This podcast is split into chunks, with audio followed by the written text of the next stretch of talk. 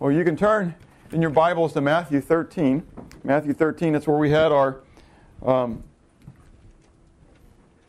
our Bible reading, scripture reading for this morning in Matthew 13. And we have been through the course of this year looking at focusing on the Christ. We began the beginning of the year by looking at the shadow of Christ and then moved into the life of Christ a few months ago. And considering the life of Christ, we considered his birth, we considered his youth, his ministry we have gotten into and we're being part of now, looking at his preparation for ministry, his proclamation of ministry, and last week we looked at his power of ministry. And through that we saw his power over, um, over uh, nature, over demons, over uh, sin, over sickness, over handicaps, over demons, uh, etc. Et and uh, we want to continue looking at his ministry today by looking at his, his parables. Okay? And so we've got a lot to look at, so we're going to jump right into it. His parables. And in Matthew 13, um, we have a chapter um, that is fully devoted to, to, if you would, the, the parables of the kingdom of heaven that Christ gave, the parables of the kingdom. But it, as we look at this segment of Christ's ministry, um, it's important to realize that we're looking at it because Christ overwhelmingly used parables in his teaching. Um, and if you don't fully comprehend his parables, you're really not going to glean a lot of his, his teachings.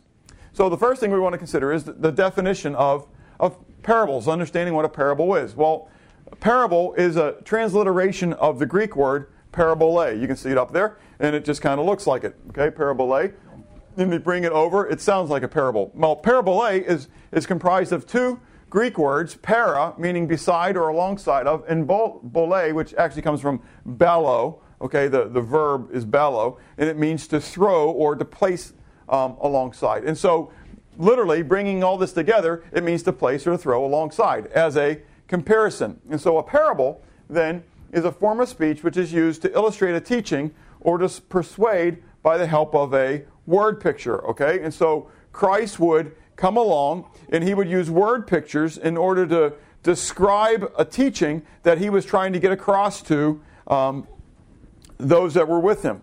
And so the word parable is used 50 times in the New Testament. 48 of those times it's in, used in the Synoptic Gospels. The Synoptic Gospels. Okay? Sorry about that. Anyway, the Synoptics. That's right. So, anyways, does anybody know what the Synoptic Gospels are? Okay, here's what Matthew, Mark, and Luke. That's right. Not John. John chose not to, to, to, to share that part of Christ's teachings. But in Matthew, Mark, and Luke, they all share the, the, the, teachings by Christ using parables. The other two times it's used is in the book of Hebrews. And so, if you would, I would like you to turn there to Hebrews 11. Okay, now that I had you go to Matthew 13, but keep your finger there. We'll come right back. Um, to see the, the usage of the word here in Hebrews 11.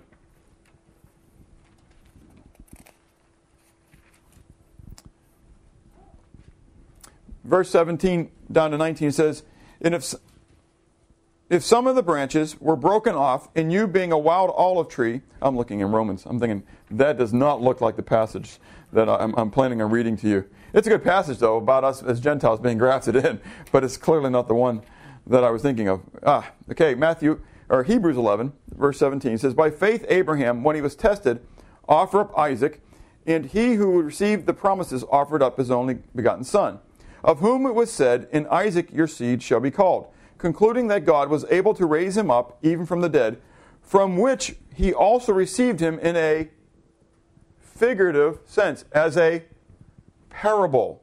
We're told then that Isaac, the, the offering up of Isaac, if you would, was a parable in and of itself. Does that make sense? And so, though it was an actual event, God was using that as a what? A word picture to describe what? Jesus Christ. That's right. His own great love for us. And that, that just as Abraham was asked to offer up Isaac but never had to do it, so God was going to offer up his only begotten son. And so Genesis 20 has become a tremendous um, picture. And we use that when we talk about the shadow of Christ, looking at the picture. Why? Because God himself declares that it is a a parable, a use of a figurative sense. And then in chapter 9, turn back a page probably in your Bible to chapter 9 of Hebrews, Hebrews 9, where we're talking about um, the tabernacle and its sacrifices and such. And in beginning of verse 7 of chapter 9, we read, But into the second part, that is the second part of the tabernacle, that is the Holy of Holies, the, the high priest went alone once a year, not without blood, which he offered for himself and for the people's sins committed in ignorance. The Holy Spirit indicating this, that the way into the holiest of all was not yet made manifest while the first tabernacle was still standing. It was symbolic, it was a parable for the present time in which both gifts and sacrifices are offered, which cannot make him who performed the service perfect in regard to the conscience. And so that whole tabernacle concept and the sacrificial um, system that was there was all what? A parable. It was a living parable. Does that make sense? It was a big word picture. It was um, symbolic of that which was to come. And so now, as we understand these things, we understand that as I go back into Isaac and I look at I look at the testimony of the offering of, Isaac, I've got to be careful that I don't take every jot and tittle of what was going on in that sacrifice as meaning something. Does that make sense? You follow what I'm saying? I mean, what was the importance of the event? Well, he was willing, but the offering of, of Isaac, that, that God was asking Abraham to take that which was most valuable to him and to what? Sacrifice it out of his love for God. Does that make sense? Okay? And that there was going to be a what? There was going to be a commitment for him to do so. He was going to he was going to have to leave his, his tent and he was going to travel for what? 3 days knowing knowing that he was going to what? Sacrifice his son. And so Jesus, if you think about it, came to the earth and not only did he live for 30 years, 30, 33 years, but he ministered on the earth for what? For three years, knowing what? What was going to happen. God the Father sent him knowing what was going to happen, okay? So, but we can get into all the, the details and so, well, there was sticks, you know, they took sticks along with them. They had a couple donkeys, they had a couple servants, and, and, and, we can, and we can start to try to extrapolate and say, well, the servants mean this, the sticks mean this, the donkeys mean this. Do you understand? And then all of a sudden we've taken what?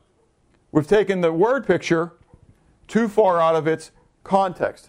Do, do, do, you understand? The same thing with the tabernacle and the sacrifices. Now that's my point where I'm trying to build coming into Matthew 13. Okay? Sometimes we go into these parables of Jesus and we do what? We try to make everything into something beyond what Christ even said they were. Do you understand? A word picture is just simply saying, you guys know how much I love green beans, right? Okay, I mean, I love green beans. Barf. Okay, it's my favorite vegetable, and I'm lying. I'm not a liar, anyways. Okay, and so it's like me saying, honey, I feel like green beans. Like, like I feel like worse. I would feel worse than watching the Falcons come back and beat the Steelers in the t- last two minutes of a game, you know? And now you understand, you know, for, for you all understand how much I love the Steelers, right? And how much I'd hate to see them lose to somebody. And the, that tells you how much I really must hate green beans, okay? I've given an analogy, I've given a comparison, okay?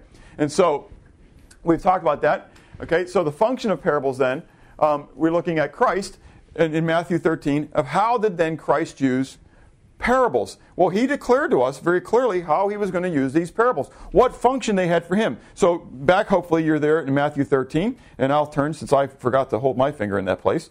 So, I turn back to Matthew 13, and we want to look at beginning at verse 10.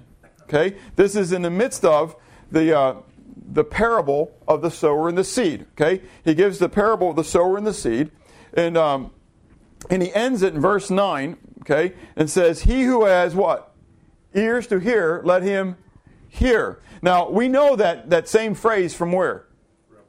The book of Revelation. And every time at the end of his statement to the, the church, he says, He who has ears to hear, let him hear what the Spirit says to the churches. Okay? And so he says, He who has ears to hear. Well, continue on now in verse 10, because the disciples say to him, They said, um, Why do you speak to them in parables, in word pictures like this? And he answered and said to them, Because it has been given to you to know the mysteria, the mysteries of the kingdom of heaven, but to them it has not been given. For whoever has, to him more will be given to him, and he will have abundance. But whoever does not have, even what he does have, will be taken away from him. Therefore, I speak to them in parables. Because seeing they do not see, and hearing they do not hear, nor do they understand. And in them the prophecy of Isaiah is fulfilled. And he goes on and talks about, well, first of all, he says that the, the, the, the function or the purpose of him using these parables is to do what? Conceal the knowledge of the kingdom. He says, because he says, listen, you know, you understand it, but what? They don't. But secondly, he says what? It's to reveal. It's to reveal the kingdom, okay? To reveal knowledge of the kingdom. So here we've got a paradox going on, okay? That in Christ's teaching, Christ says, I'm, I'm teaching these things out of a forked tongue, if you would. Okay? Because I know in saying it, one part of the audience is going to what? They're going to understand it. The other part of the audience is what? They don't get it. And there's no doubt in my mind that there are times when I'm preaching and I'm teaching, when, not just here, but wherever, that part of the audience what? They're not getting it. But other part of the audience is what? They're tracking right with me. Okay? They're getting it. And it's not a matter of what my interpretation is, it's just even a matter of as you're reading the Word of God. This morning, it was a long reading this morning. I mean, Steve made it longer by adding those first two verses. And I thought, I thought when, I, when you start reading, I thought, Steve, boy, I should really maybe cut this down to just reading about the sower and the seed. But, anyways, I wanted to read about all the parables, okay? And one of the things I did think about as Steve was reading it, okay, was being in such a long passage, I wonder how many people are, are this is a drag to. So don't admit it right now, okay? So don't tell me whether that, uh, a long Bible reading was a drag to you, okay? Because because honestly, in the Old Testament, you go to the days of, of Nehemiah, okay, when they were building the wall and they were done building the wall, what in, in, in the days of Ezra, what did they do? They read from the read from the law. They read from the word. And how long did they read? All day. All day. They stood half of the day. Stood half of the day. You know? And and we you know, oh man, you know, this is a five minute reading, you know, and we start, oh, you know, and so it's, it's a real struggle. But the reality is, if we have a delight in the Word of God, we will delight in hearing it. Does that make sense? Okay? As Americans, we've kind of lost sight of that. You know, we, have become very lethargic and ap- apathetic in things. But in this use of a picture, a word picture, then, and Christ giving out illustrations of his teaching, especially specifically here about the kingdom of heaven, he said that those who have ears to hear, get it? Will what? Get it. That's right. They'll understand it. But those who don't have eyes to see and ears to hear, in other words, they really don't what? Care to know. What's going to happen? They're not going to get it. James 1 22 to 25 um, when Marsh and I were first saved, became our life verse for us.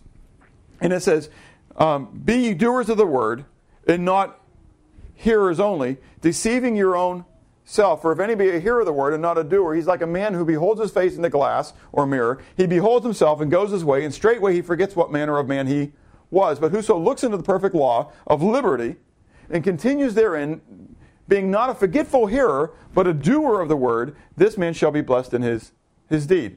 Well, James tells us that there are clearly two different kind of people in life. There are the doers and there are the hearers only. Okay? And so the hearers only do what?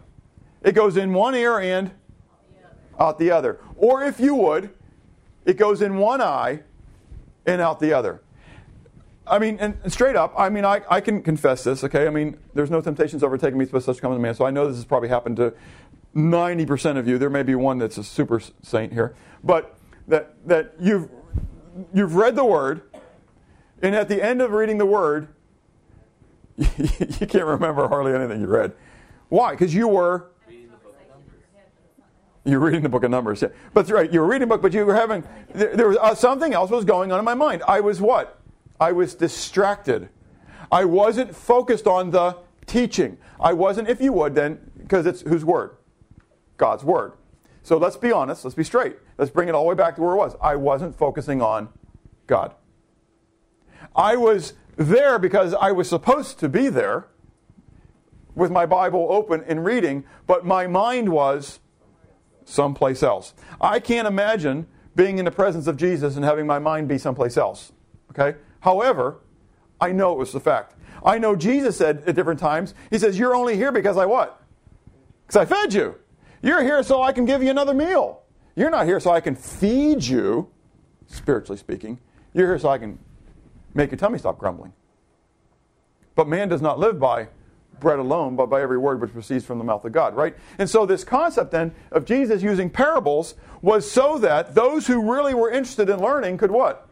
Learn. But those who were only interested in in in kind of shine say again? Sights or, or buffeting, if you would, shining up their own self righteousness with new knowledge and new teaching, they wouldn't what? They wouldn't get it. They wouldn't get it. And so he goes on then and says, The careless listener, or this is my, my summation of it, the careless listener who thought he knew everything would hear only a story that he did not really understand. And the result in his life would be judgment. The other side is you have a sincere listener with a desire to know God's truth would ponder the parable, confess his ignorance, submit to the Lord, and then begin to understand the spiritual lesson that Jesus wanted him to, to learn.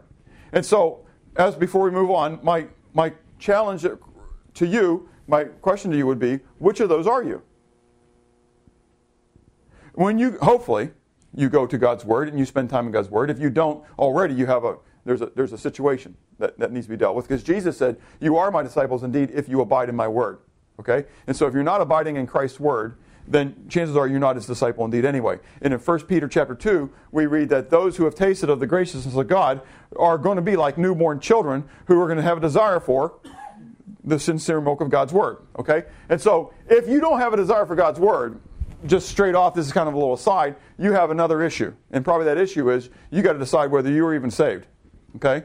If you have no desire to know the teachings of your master, then maybe he's not your master.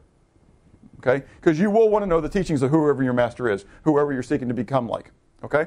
Now, in that then, let's assume that you're all part of the master and following the master. What is it like when you go to the word? Are you the careless listener? Or are you the sincere listener? Which one are you? Are you really seeking to glean from God's word? Are you seeking his face to understand his truths? We're told in 1 Corinthians chapter 1 and 2 that the spiritual things have to be discerned what? Spiritually. Okay? And so we need to be seeking the Spirit of God to understand these things. Now, understanding the parables, Jesus then, in his communication of the parables, this is where we're going to spend just a little bit of time in going through some of these parables. In Matthew 13, okay? Now, what do we know as Steve read throughout these parables, okay? And there was a reason for all this that we did all that. What was the first thing that you, you can conclude about these parables, okay? Um, we're, we're, we're talking about um, inductive studying here, if you would, okay? And using an inductive study method, that means that you're going to read the passage and you're going to look for repetitive themes to, in order to, to determine what the overall purpose was of writing. Does that make sense? Okay, we're not going to read into something, we're going to try to take it out. That's called exegesis rather than eisegesis, okay? And so, if I read Matthew 13, what is a continual theme that's spoken over and over again, other than a parable? Because we know we're talking about parables because I said so. That's deductive. but we're now we're going to be inductive. What about the parables? Okay, kingdom of heaven, what did you say? Agriculture too. Okay, good. Okay. They, they all say the kingdom of heaven. The kingdom of heaven is like. The kingdom of heaven is like. The kingdom of heaven is like. And yes, Gina, it's a, a great point that they're all agricultural. Okay, now I'm going to throw that one aside for a moment. Why do you think they're all agricultural? That's what they understood. Okay, we're going to come back to that because he did teach them in a manner in which they what? They understood. So that's why I use a lot of football illustrations sometimes. Because I mean, because honestly, because you guys will understand. The ladies may not, but the guys, you understand what? Uh, sports sports, okay? And so we relate to sports. I mean, even Paul used the Olympics of his day, okay, the, the Isthmian games back in, in 1 Corinthians chapter 9, in, in the book of Hebrews and stuff like that, all those things of running the races and stuff like that. He's talking about the Olympics and the, and Isthmian games, which were held in Corinth. You were going to say something, Todd? I also see good and bad together. Good and bad together, okay? Um, and so they were all just pictures okay? Just a, a, variety of situations as well, not just all agrarian, but really from a, a, wide angle of things. He was really trying to, to get people to see the kingdom of heaven, if you would, almost like a diamond.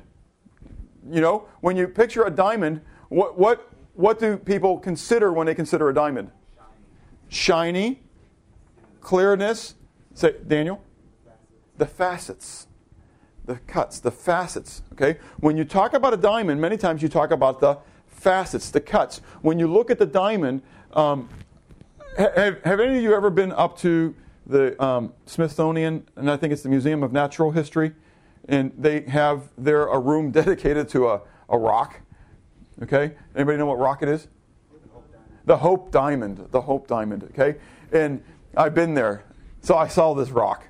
Anyways, this fancy rock, this shiny rock, this rock that everybody values because they they put this in this thing, and and you get to walk. I mean, I'm thinking this is really nuts. Anyways, but of course the ladies in the group they were oohing, ahhing over this thing. I'm thinking I'm I'm spending time in this line, proceeding through this room, looking at a rock. I couldn't even skim this thing. It didn't even look like a good skimmer. Anyways, you know, so but but one, anyways, to go back to it, one thing you, we noted that as we went around this rock, looking at it from its different angles and facets, was what? Do you remember, Jessica? You were you were being wheeled, so you might have had a different angle. She was in a wheelchair at the time. I was pushing it probably. Deep blue. Had a ton of different angles. I remember it only being deep blue at a certain angle, but that it changed colors at different angles. It, it, it there you go, different lighting. Okay, see, this is the girl side. Okay, it was a different lighting, different glows. Anyways, the point was this, if depending on which angle you were looking at this rock uh, from, this stone, this precious gem, you saw it from a, in a different light, literally. Does that make sense? Well, that's the, kind of the idea of what he's doing here with these, these parables. He's saying, you know, this is the kingdom of heaven is like the kingdom of heaven. So let me ask you this question right off the bat. Okay, this is a, this should be almost a no-brainer, but it's not for many theologians. Because sometimes they have a little bit too much information and too much knowledge. Okay, so you, how many of you have seminary degrees? Good. Okay, you're just kind of people I want to talk to. All right, because now you're not going to be thinking too deep on this one. Okay, what do all these parables have in common? Jesus spoke them. You're really getting basic here, Clark. That's good. All right, wait, wait. Let's let's go to a real theologian, Andrew. The kingdom of heaven. There, he's got it. The kingdom of heaven. A nine-year-old. Nine-year-old, right? Nine. Good. To make sure. Nine-year-old gets it. The kingdom of heaven. I mean, the beginning of every one of these parables, Jesus says what? The kingdom of heaven is like. Okay? So that tells us he's talking about the kingdom of heaven, and he's going to do what? He's going to give us a comparison, a word picture, something that he's going to compare what? The kingdom of heaven too. Now, I know, I'm just telling you, if read read some commentaries, go out there, read some things, and listen to people say, no, no, well, this isn't talking about the kingdom of heaven. It's like, Jesus just said the kingdom of heaven is like. So who do I believe? The commentator or Jesus? I'll offer Jesus, okay? So, what's the first one we see? We see the wheat and the tares, okay? Beginning of verse 24. In Matthew 13, we read, that the parable he put forth to them says the kingdom of heaven is like a man who sowed good seed into the field, but while men while men slept, his enemy came and sowed tares among the wheat and went his way. But when the grain had sprouted and produced a crop, then the tares also appeared. So the servants of the owner came and said to him, Sir, do you want us to, did you not sow good seed in your field? He says, Yes, I have. He said, Well, then how did the tares come? He said, An enemy has done this. The servant said to him, Do you want us to go and to, to gather up the tares? He said, No, lest you gathering up the tares, you should also uproot the, the wheat. Okay, now, so we know it's about the kingdom of heaven. Okay? So, real basic here. Okay? Again, remember the, the, the, story of Abraham and, and Isaac. Okay? Remember the, the concept of the tabernacle, stuff like that. We don't want to go too deep into this thing or beyond what Jesus has gone, and Jesus gives us a, a, a definition of it later on. Okay? But what's it, what's it about? Somebody? Take a guess? Wolves in sheep's clothing? Well, not necessarily. He didn't say anything about wolves, and he didn't say sheep. Yeah, but you can't, don't give me another word picture to explain his word picture. True believers and fake believers. True believers and fake believers. Okay? Um, in a sense, that's true, okay? But that what? That that was also what? Sowing of the the seed as well, right? And then what happens when the seed, the, the gospel, if we would, okay, happens? There will what? There will sprout then believers, okay, like you've said. But while that's going on, what's happening? This devil is sowing his seed. And we know, now again, this is where you've got to go in this agrarian society, that the tares actually weren't totally different. In fact, you would not know a tare from a stalk of grain or wheat until they came to fruition, to head. The heads were different. And so they could grow up alongside each other, and no one would even know until the point came where there was bearing fruit. That's where I think you go back and you bring in the, the sower and the seed, and some, you know, some bears some 30, some 60, some 100 fold. Okay? But we don't want to do that, but take this for what it is. So, very clearly, what Jesus is saying in this kingdom of heaven, as it starts to occur, that there's going to be what? There are going to be unbelievers that are going to come in right along what? Believers. So, should it shock you that there are hypocrites in the church? Do you know what a hypocrite is? It's one who puts on the, the mask. So they're not a believer, but they put on the mask of a believer. Okay? And so every once in a while, somebody's mask is what? Pulled off. Does it surprise us? Yes. Does it offend many people? 100%. Should it? No. Why? Because Jesus said it's going to happen. Now, this being the case, I want to ask you something about the kingdom of heaven. Okay? Right off the bat, just from this one parable, where do you think the kingdom of heaven is located? Is it in heaven? It's everywhere. No, it's okay, Liz. You, you said it's within us, right? Is what you were going to say? Okay. Well, we go back to what Jesus said about the kingdom. Remember, Jesus said there, you know, the, there was the physical kingdom, which was Israel, but then there's also the spiritual kingdom, which is within us, and then there's the eternal kingdom, which is in heaven. But do you think that in heaven there are false believers? No. In fact, he says in the end, he says, No, leave them grow together. And in the end, I will send my angels to do what? To take care of them, to separate them. Does that make sense? So, very clearly, it's on the earth. This kingdom of heaven is what? It's here. It's, it's, it's earthly. Okay? It's here on the earth. And again, you'll be surprised. Many people, no, kingdom of heaven, it's, it's beyond. It's, you know, it's heaven. And, okay, very clearly we see this. Okay, so let's go on. Verse 31. Jesus immediately transitions into the next one. In this one, he says, The kingdom of heaven is like a mustard seed, which a man took and sowed in his field, which indeed is the least of all seeds, but when it is grown, it is greater than the herbs and becomes a tree, so that the birds of the air can come and nest in its branches. And I'll ask a question which I forgot to ask on the first one, but I want to make sure I ask here again. What is the main comparison for the kingdom of heaven? The kingdom of heaven is like what? A mustard seed. Okay? So what was the, the kingdom of heaven like in the first one? a man sowing what? Good seed in it, in it giving fruit. Okay? Now we bring into it because Jesus brought into it the fact that other seed was then sown, but the kingdom of heaven is like seed being sown in it coming forth. Do you understand? Okay? Here, the kingdom of heaven is like what? A mustard seed. A mustard seed. Okay? Now, what's done with the mustard seed? It's sown. It's placed in the what? I mean, how do you sow something? You put it in the dirt, right? Okay, and so what happens to the seed? It grows. It germinates, it comes to life, it, it grows. And what happens to it now? It becomes a, a tree. The kingdom of heaven is like that plant. And that plant then what? Grows so large. Now understand a mustard plant isn't really huge, but compared to all the other garden plants, it does. Especially considering the fact that a mustard seed is one of the very smallest seeds that you can get. Okay? And so he's talking about something that went from a very teeny, teeny, tiny thing to a what? A large thing, such that what? the birds of the air can what? Nest in it. Now, tell me then, okay, you who are not learned enough to go too deep into these things, and I'm, not, I'm, I'm saying that tongue in cheek, okay? Okay. What is the parable about? What is it saying? The, the kingdom of heaven is like a mustard seed, which is planted and it grows. Andrew, you're, you're on a roll. It's the, see, see we're, we're talking about believers here. It's not believers. We're talking about the kingdom of heaven. The kingdom of heaven is what? It's beyond me. It's beyond this church. It's the kingdom of heaven. It's the kingdom of God. It's God's kingdom. Okay? And so the kingdom of heaven, his kingdom is going to start what? Small. And what's going to happen to it? It's going to get big. now, how do I know that it's getting big? What illustration does he give me to tell me that it's getting big? It's well, it, it, it gets large, but what's the other thing? It's large enough for what? Birds to get into it. Now, what part does the bird have in the parable? I know you have. I'm telling you, just read it and, and tell me from what Jesus said. I, if I was standing here and you didn't have thousands of years for, for guys to go deeper in this thing and say it more, if I'm just standing here and like, it says what? It's big enough for them to rest in it. It's big enough. Well, all he's saying is, listen, this is big enough for, for birds to land in it.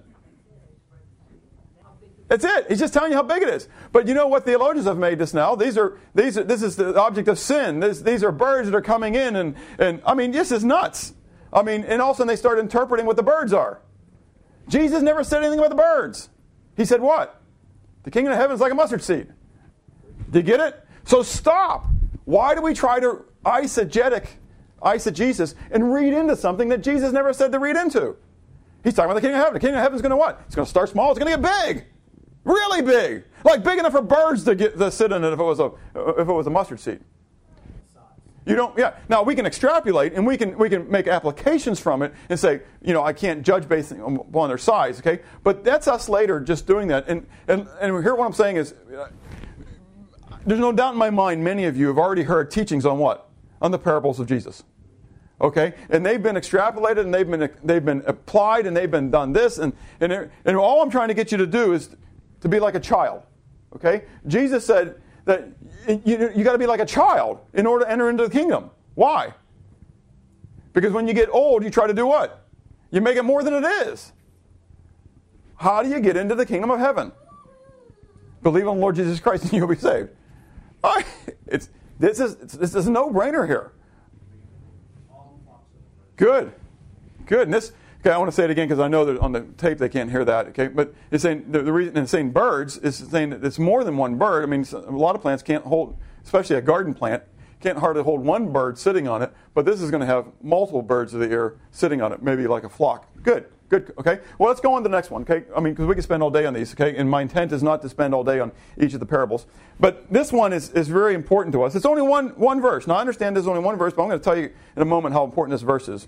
Another parable he spoke to them The kingdom of heaven is like leaven, which a woman took and hid in three measures of meal till it was all leavened. Okay, class. Okay, and again, get rid of all this teaching. Okay, don't give me application here. I want straight out, we're doing inductive study. What does Jesus compare the kingdom of heaven to? Leaven. Leaven. Okay? Okay. Now, class, what does he mean by the leaven? What does leaven always mean? No, I'm, I'm, I'm tongue in cheek here. I'm very tongue in cheek, okay? Leaven, uh, see, you know, you've heard this teaching. Leaven always means sin. Well, we went to Leviticus 23 this morning um, for our thing on fasting, right? Well, I'm going to go back to Leviticus 23 for you. You can go there and check me out later. But in verse 17, I read, during the Feast of Weeks, which is uh, Pentecost, it says, You shall bring from your dwellings two wave loaves of two tenths of an ephah. They shall be of fine flour. They shall be baked with leaven for they are the first fruits to the Lord. So, if leaven is always sin, why does God want, during his feast, all these loaves to be made with leaven in it? Sin loaves. Sin loaves. He wants sin loaves because, you know, you know, especially during the week of feasts, he wants to relish in sin. No, come on, that's so silly. Do you know what Pentecost or the Feast of Weeks, what they also say that happened during the same time? It's the giving of the law the giving of the law. And at the giving of the law, 3,000 died, but, but at the giving of grace, 3,000 people were saved. Now, that's a little aside, okay? But if that's the, that's the fact, I mean, Jesus, you know, God's not playing with sin at this moment, okay? Leaven doesn't always mean sin. Now, this is important because we sang How Firm a Foundation, and I love that song. It happens to be the theme song, though, of a man, a radio preacher that I really, I do enjoy for the most part, but years ago when I, when I heard him talk on this passage, I really became very disenchanted with him. Does anybody know who I happen to be talking about? J. Vernon McGee. Okay, now I love J. Vernon McGee. Okay, and he says it straight out, and you don't have to think about what he's talking about because he's going to tell you what he thinks. Okay, but he says that this verse is the key verse of understanding chapter 13 of the book of Matthew, which happens to be the key chapter of the entire book of Mark, which happens to be the key book of understanding the entire Bible. What did I say? Matthew, Matthew. That means that you will not fully understand the Word of God if you don't understand verse 33 of chapter 13 of the book of Matthew. That's pretty powerful, isn't it? And he says that leaven is sin. Leaven is sin. Now, I ask you, okay, now understand, J. Vernon McGee is he's, he's with the Lord, and the Lord's teaching him right now. Anyways, but what did Jesus say leaven was? The kingdom of heaven. The kingdom of heaven is like leaven. He didn't say, I want to give you this illustration about the kingdom of heaven, and, and leaven is like sin, and sin is going to be. And if he was going to say that, he would have said that the kingdom of heaven was like what? Like dough. Do you understand? The kingdom of heaven would be like dough, which a woman took and cast in. And woman is always, biblically, is, is a symbol of sin as well and, and of evil. Now, I'm telling you that this is out there, and I'm telling you J. Vernon McGee would teach that as well, okay? And so that, that, is a, that is a standard thought process, okay? Woman, biblically, is a picture of evil. I know, isn't that awful, Corinne? well, we're not talking about that. It doesn't matter. It doesn't enter into it right now. See, you get it? I mean, that's, you all know that. You all, I mean, you can't do that. That's like saying water always is a picture of the Holy Spirit. And so in John 3, when Jesus says you need to be born more of the water into the Spirit, he's really saying you need to be born of the Spirit into the Spirit. Really? I don't get it. Anyways, I, I mean, sometimes I think I must just be too childish because I'm not getting some of these deeper truths that other people have seen and, and, and talk about. What do I read in one verse? One. Verse. I mean, we're not even talking about a lot of verses. We're talking about one verse, one statement. Jesus says the kingdom of heaven is like leaven, which a woman hid. And there's one guy who wants to make a big deal about the hiding it. You know, uh, instead of put, you know, instead of it saying put into it, it's, it's hiding. And so she's hiding it. Anyways, um, but anyways, she's putting it in this loaves of bread, and what happens to the leaven? It spreads throughout the whole thing. Well, what do I know then? Very clearly. I mean, again, don't make this thing deep. What is he saying about the kingdom of heaven? It's going to what? It's going to spread. It's going to spread. Just like leaven going through the dough, it's going to spread. Unless, of course, you're not making leavened bread. But, but if you're making, you know, yeast rolls, you what do you want the yeast to do? Rise, grow, multiply. That's exactly right. Well, you know, so I'm glad you guys get it. I mean, it's not a, a big deal here. Verse 44, okay? He continues on. Uh, after that, he gives the, illust- the explanation of the, um, of the one parable. But in verse 44, he comes in and says, Again, the kingdom of heaven. Now, it doesn't say in this parable he spoke of, you know, but we know, again, because he's saying, again, the kingdom of heaven is like, so it's another parable, treasure hidden in a field, which a man found and hid. And for joy over it, he goes and sells all that he has and buys the field. Break it down. What did he just say about the kingdom of heaven? It's like treasure. It's what? It's valuable. It's valuable enough to sell everything you have, sell it to the poor, if you would, using another illustration of Jesus, right? Define the kingdom of heaven. And the kingdom of heaven is that valuable. Sell everything you have in order to get it. Nothing you own is what? More important than the kingdom of heaven.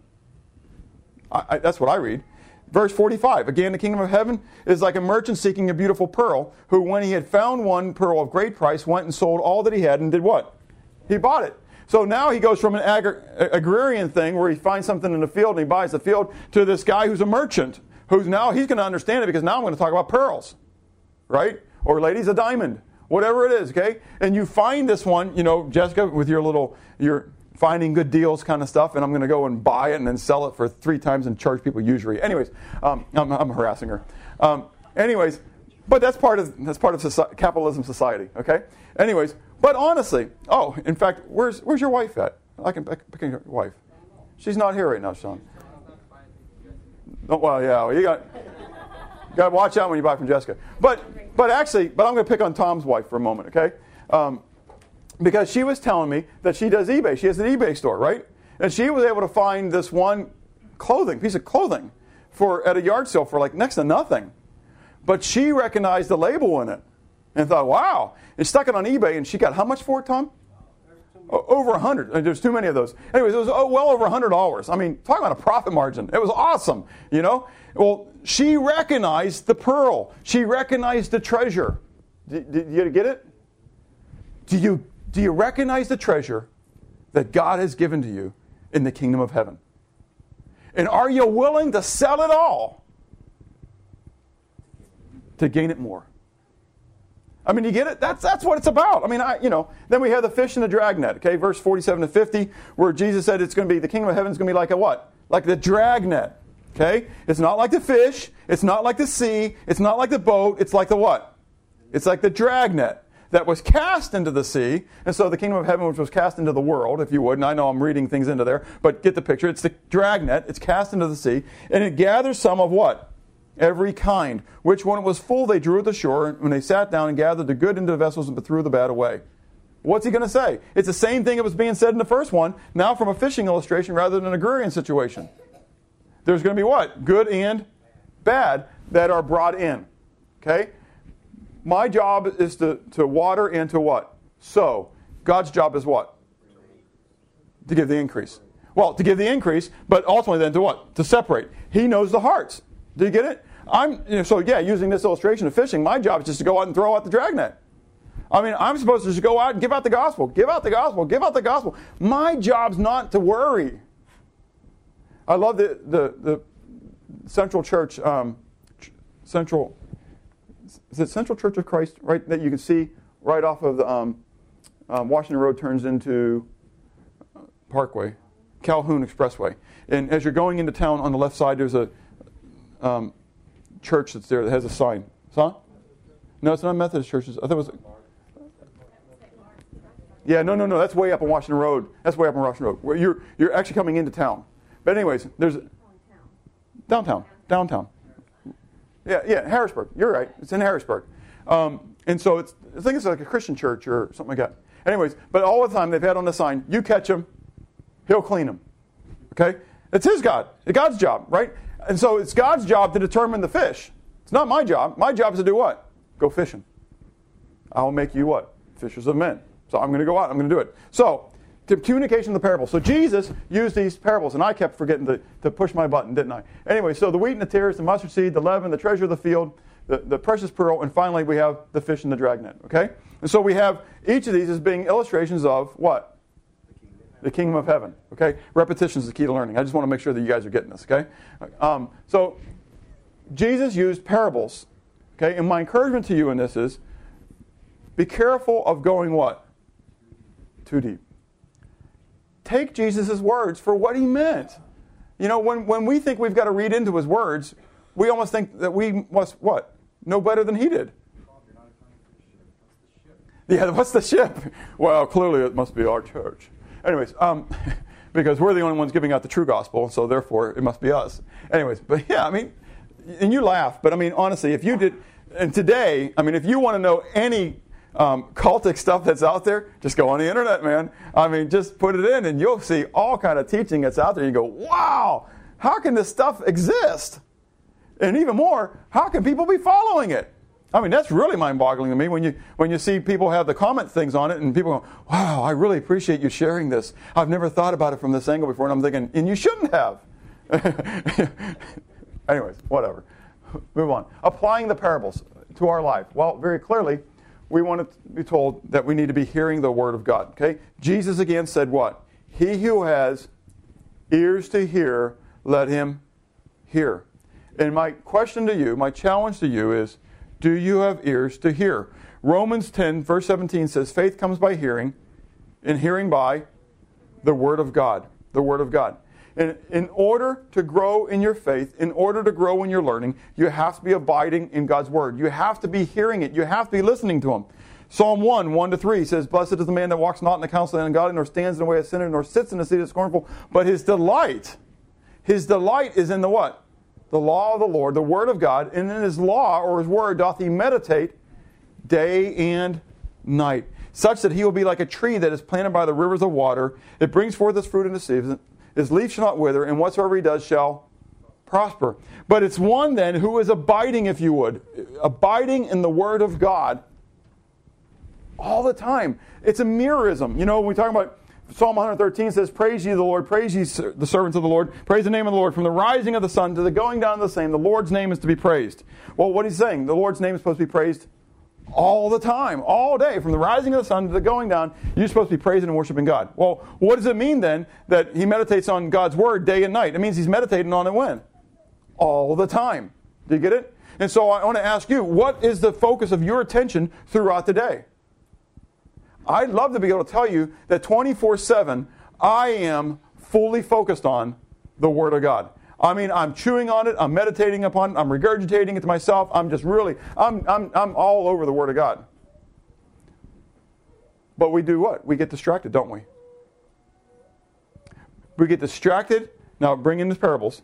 We get distracted by things that have no value. It's like a man who went out into the field and he found a Wii. And he went and he sold all that he had in order to acquire that Wii. It had four nunchucks and four, four, uh, four sticks as well. And can we, should we throw in some software? You know, that, and it had the, the Madden 10 football or Madden 12. Go with the, the new Madden football. And it had the Mario Kart and it had everything else. I'm being facetious. You wouldn't. You think that's goofy. But how many times on a daily basis are we willing to exchange the kingdom of heaven, if you would, God's influence in our lives, for that which is temporal at best, fleeting?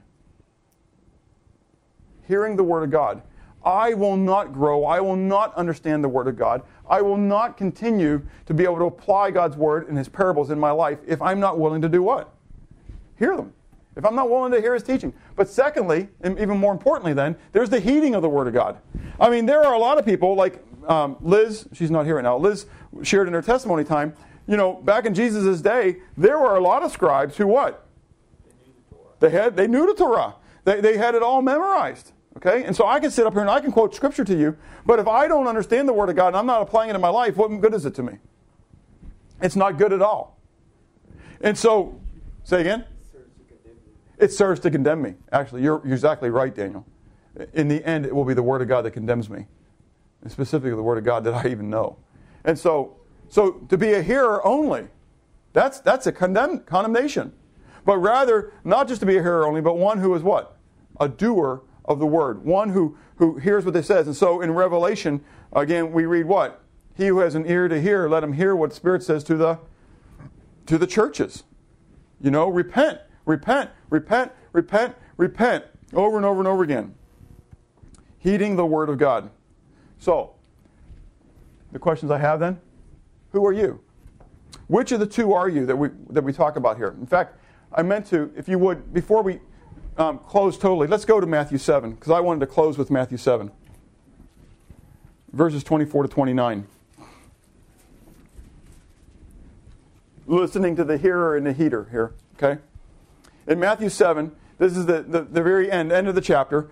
Jesus, from Matthew 5 through Matthew 7, has been giving the Sermon on the Mount. Okay? This is all the Beatitude stuff, and you have heard it said, Thou shalt not commit murder, but I say unto you, if you call your brother an idiot, then you've just committed a, committed murder, and you've heard it said that you should love your um, love your neighbor and, and hate your enemies, but I say unto you, love your enemies and pray for those who spitefully use you. All those things, those, those teachings, that's all in this Matthew 5 to Matthew 7 thing. And at the, the end of Matthew 7, oh, judge not lest you be judged, at the end of Matthew 7, verse 24, Jesus says, Therefore, whoever hears these sayings of mine and does them, I will liken him to.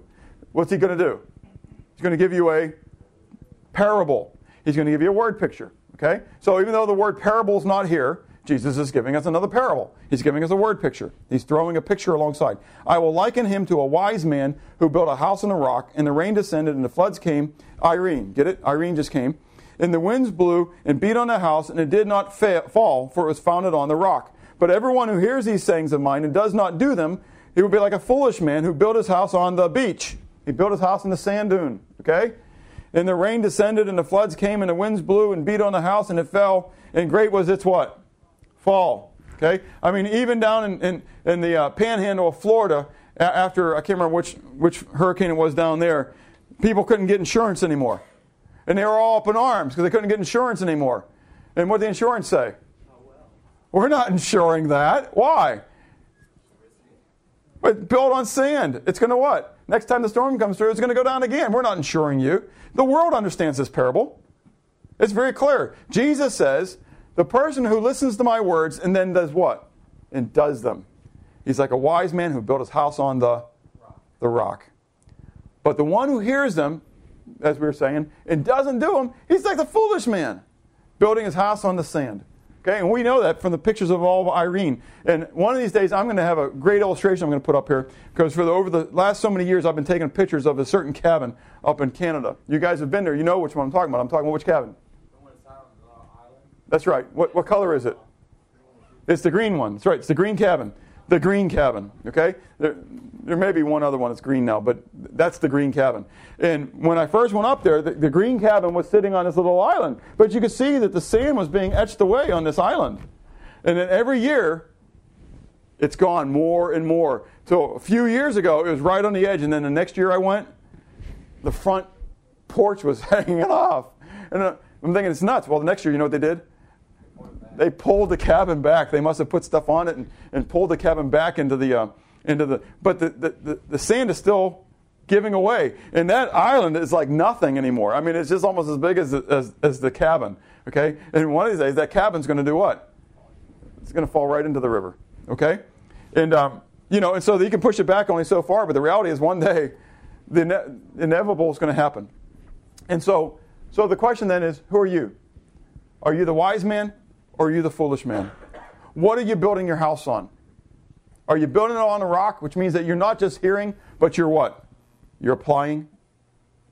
Or are you the foolish one? Are you a hearer or are you a heater?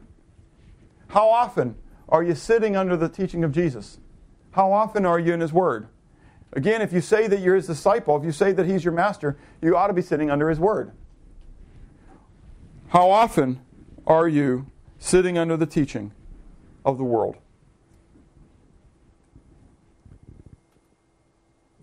I know that with Irene going on, I spent a lot of time trying to get details of, of where, she, where, she, where she, where it is at and spinning and, and, and, and where the landfall is going to be. And I think to myself sometimes, boy, if I'd have spent all that time memorizing Scripture, how many more verses would I have had? Which one is more important to you? Let's pray. Father, I thank you for your wonderful words of life. I thank you for the truth of your word. Lord, I thank you for the testimony of the kingdom of heaven that you've given to us. Lord, help us to have ears that hear and eyes that see. Lord, help us not to be closed minded, um, to be darkened, as is the mind of the Gentiles of this world. But God, that we would seek to exalt you in all things at all times. I pray, Lord, for each of the individuals that are here that, first of all, Lord, that they would know you, that they would um, be called by your name.